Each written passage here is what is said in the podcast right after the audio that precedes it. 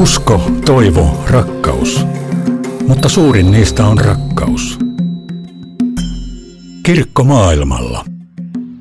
Ihminen ei pääse irti olemukseensa kuuluvasta pahuuden potentiaalista, vaikka me kuinka haluttaisiin ajatella, että me ollaan parantumassa tai parannutaan. Ihmisen tähden on rohjettava katsoa pahuutta silmiin. Tervetuloa kuuntelemaan Suomen lähetysseuran tuottamaa Kirkko maailmalla ohjelmaa. Minun nimeni on Virve Rissanen ja vieraanani on tänään Erkki Jokinen, pappi, kirjailija ja lähetystyöntekijä, jolta on juuri ilmestynyt kirja Ihmisen varjo, esseitä pahuudesta ja toivosta. Erkki Jokinen, sanot, että pahuutta pitää katsoa silmiin. Miten se tuossa sun kirjassa tapahtuu? Kuulostaa vähän pelottavalta. Olen myös sekä tästä kirjasta kertoessani että näistä kirjoitusvaiheistakin ihmisille jakaessani siihen törmännyt, että, että joillekin ihmisille tämä on vastenmielinen aihe, järkyttävä aihe, aihe, josta he ei haluaisi enempää kuulla, enkä mä mitenkään jotenkin odota, että kaikki haluaisivat lukea näin tummista ihmiskasvoista, joita alkupuolella esseitäni katson, mutta, mutta on jo varhaisessa vaiheessa ajatellut niin, että haluan katsoa pahuutta sen paljaimmassa muodossa kasvoihin ja, ja päädyin varsin nopeasti jo heti Auschwitzissa käyntini aikaan ja vähän sitä ennen ja erityisesti sen jälkeen ymmärsin, että, että se missä ihmisen pahuutta paljaimmin voi katsoa kasvoihin on holokaustin äärimmäinen pahuus. Pahuus, jolla ei ole mitään tarkoitusta. Pahuus, joka ei pyri tavoittamaan mitään muuta kuin olla itse itsensä tarkoitus. Ja, ja kun mä tämän ymmärsin, niin mä halusin katsoa sitä pahuutta niin syvälle kasvoihin kuin mahdollista. Kieltäydyin lukemasta Natsi-Saksan historiasta, kieltäydyin lukemasta Hitlerin persoonasta, natsijohtajien persoonasta. Aloin lukea holokaustista elojääneiden ihmisten kertomuksia siitä, mitä heidän ihmisyydelleen tapahtui, kun, kun heidän oikeutensa olla ihminen oli purettu palasiksi. Jotkut kertomukset oli rohkaisevia, että ihminen, joka pitää tarkoituksestaan kiinni, voi äärimmäisessäkin pahuudessa säilyttää ihmisyytensä. Toiset kertomukset, varsinkin ne, joissa ei tarvinnut omalla nimellä kertoa, vaan vain nimimerkillä. He kertoi sellaisesta paljaasta ihmisyyden kadottamisesta, jota vapauduttuaankaan ei voinut enää löytää takaisin. He kertoi sellaisista pysyvistä vaurioista, joita pahuus ihmisessä aiheuttaa. Ja halusin katsoa näitä molempia kertomuksia en siksi, että olisin jotenkin sairaalla tavalla kiinnostunut pahuudesta, vaan siksi, että, että se mitä halusin ennen muuta kirjoittaa toivosta, mutta voidakseni kirjoittaa toivosta, mun oli vähän niin kuin suostuttava siihen, että katson pahuutta niin paljaana, että sanat toivosta ei olisi mulla toiveikkuutta, optimismia, hyväuskoisuutta tai fantasiaa, vaan että joutuisin tarttumaan kiinni sellaiseen toivoon, joka kestää tämän pahuuden äärimmäisen syvyyden. No sä oot myös pappi. Liittyykö tähän pohdintaan jotain, myös pohdintaa perisynnistä ja siitä, että ihminen on pohjimmiltaan syntinen? Peruskysymys on vielä vähän sen teologisen kysymyksen takana, että miksi ihminen antaa niin helposti periksi pahalle. Ja totta kai siinä voidaan käyttää teologista termiä perisynti, mutta se on silleen haastava termi, että sillä ei ole mitään kiinnekohtaa sellaisena raamatussa niin kuin sanana. Ei ole sellaista sanaparia kuin perisynti. Mutta lähestyy sitä ehkä enemmän tämmöiseltä niin kuin Genesiksen, eli ensimmäisen Mooseksin kirjan kertomusten niin kuin tämmöistä syväluvusta, että minkä takia Kain antautuu sille vihalle ja katkeruudelle? Mitä merkitsee, että Kain antautuu sinne? Ja olisiko Kainilla ollut joku vaihtoehto? Jumala selvästi näyttää puhuvan Kainille, että, että nosta katsees, siis veljeskasvoihin, nosta katsees, niin silloin säkin voit olla hyväksytty. Jumala näyttää selvästi antavan Kainille sen lihjeen, että hänellä on toinenkin tie. Hänen ei ole pakko, hänen ei ole väistämätöntä, hän ei ole sillä tavoin perisynnin sitoma, että hän ei voi, voi kuin tehdä pahaa. Jumala ei pyytäisi Kainia nostaa katsettansa ja katsomaan toista ihmistä kasvoihin, jos se ei olisi mahdollista. Ja siksi mä en niin kuin torju ajatusta perisynnistä ollenkaan. Mä, mä ymmärrän, että ihminen on pahaan taipuvainen, mutta mua ei kiinnosta se filosofinen tai teologinen kysymys niinkään, vaan se mitä me, se käytännön kysymys, mitä mä teen toisille ihmisille, mitä mä teen läheisille, mitä mä teen ympärillä oleville tai jätän tekemättä. Perisynnistä tulee helposti semmoinen myös semmoinen teologinen eh, niin kuin, jonkinlainen taustakuva, johon katoaa todellisen ihmisen kasvot, myös omat kasvot. Mulla on tärkeämpi se, mitä mä teen toiselle ihmiselle, kuin mitä mä ajattelen teologisesti perisynnistä. Ja silleen voi varmaan sanoa, että vähän laitoin tämän pappeutenikin naulakkoon täksi viideksi vuodeksi, kun tein tätä kirjaa ja halusin haastaa oman uskoni, halusin koetella sen, että, että jos mä katson pimeyttä kasvoihin, näen myös oman pahuuteni, niin kestääkö se, minkä varaan mä oon elämän rakentanut tähän asti? Onko se risti, joka on ollut mun elämäni niin kuin perusta ja, ja, ja jonka varaan koko mun elämä on rakentunut, onko se totta myös silloin, kun ihminen on käsittämättömän, sietämättömän ja kestämättömän paha?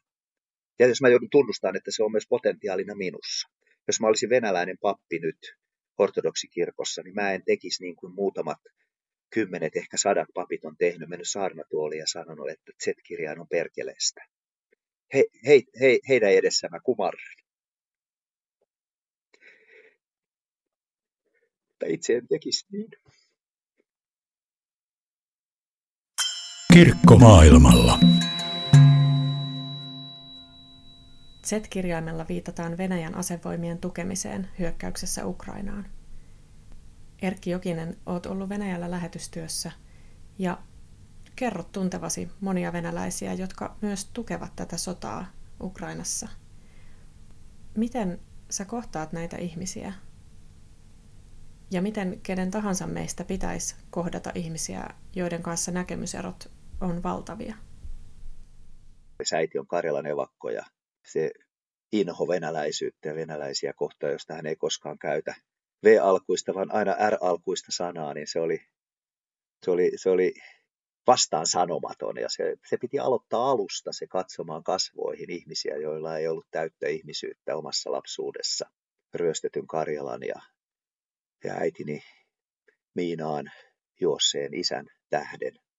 Kyllä mä sitä sukupolvea ymmärrän, että heillä ei ole sitä kasvoihin katsomisen mahdollisuutta kuin itsellä on ollut. Ja mietin tätä tulevaa sukupolvea, että käykö seuraavalle sukupolvelle niin, että hekin menettää venäläisen ihmisen kasvot ihmisinä sen tähden, mitä häikäilemätöntä pahuutta heidän hallintonsa nyt harjoittaa.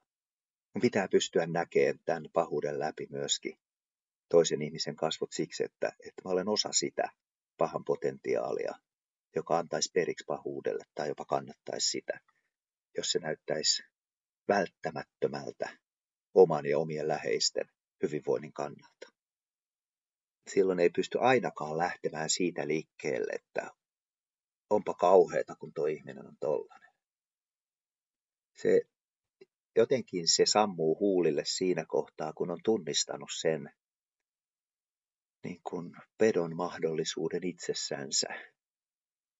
Mennään hetkeksi konkreettisiin asioihin sun elämässä nyt, kun sä et enää vietä kahdeksaa tuntia päivässä pihamökissä kirjoittamassa ja lukemassa, niin mitä sä teet?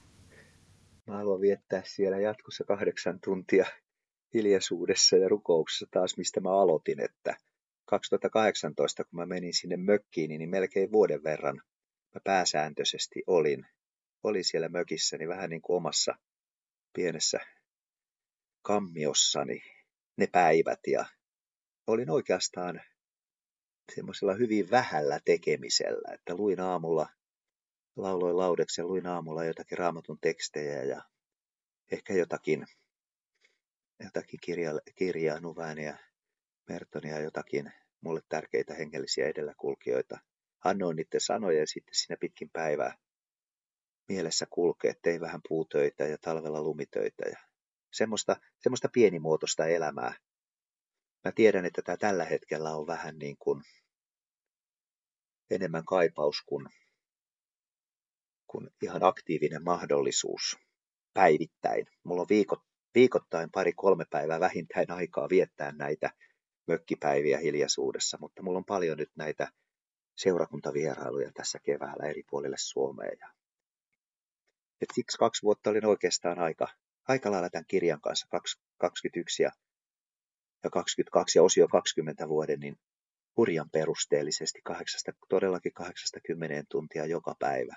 Ne ajat, kun vaimoni oli omassa perheneuvojan työssään niin kuin ruudun ääressä, niin mun ei ollut sopiva ollakaan tässä omassa kodissamme, koska se työ on erittäin luottamuksellista eikä kestä mitään häiriöitä, niin mulla oli oma mökkini ja mä menin sinne aamulla ja tuli viiden, kuuden aikaa sieltä pois.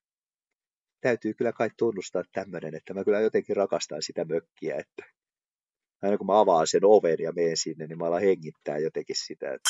Kirkko maailmalla. Mitä ajatuksia toi, puhutaan kansanryhmistä ja saksalaiset on puhunut juutalaisista tietyllä tavalla ja nyt juutalaiset, israelilaiset puhuu palestiinalaisista. Miten, onko tämä mitenkään yllättävää vai onko tämä nimenomaan sitä, mikä on sun mielestä ihan täysin loogista? En mä haluaisi ajatella, että se on loogista. Enkä edes haluaisi jotenkin ajatella, että se on väistämätöntä. Mä lähestyn tämmöisiä asioita, erityisesti Ukrainan sodan jälkeen, kun siinä on mukana venäläiset, joista mulla on myös toisenlainen kokemus. Mä lähestyn sitä surun kautta, en vihan, enkä, enkä edes tuomitsemisenkaan kautta ensisijaisesti. Mä ajattelen, että suru on vihaa paljon syvempi tunne. Viha, viha on joskus terve tunne, kun se nousee jotakin vääryyttä vastaan, mutta viha on jotenkin reaktiivinen tunne. Suru on sillä tavalla aktiivinen tunne, että se muuttaa ihmistä itseänsäkin. Suru ihmisen tähden. Tämä on ihan silkkaa pahuutta. Mun ainoa, niin kun mä heräsin yhtenä yönä, yönä siihen, että en tiedä huusinko mä ääneen vai, vai, vai tuliko mielestä lopettakaa. Lopettakaa. Ja se, se ei tarkoita, että Israel lopeta pahuutessa, vaan lopettakaa.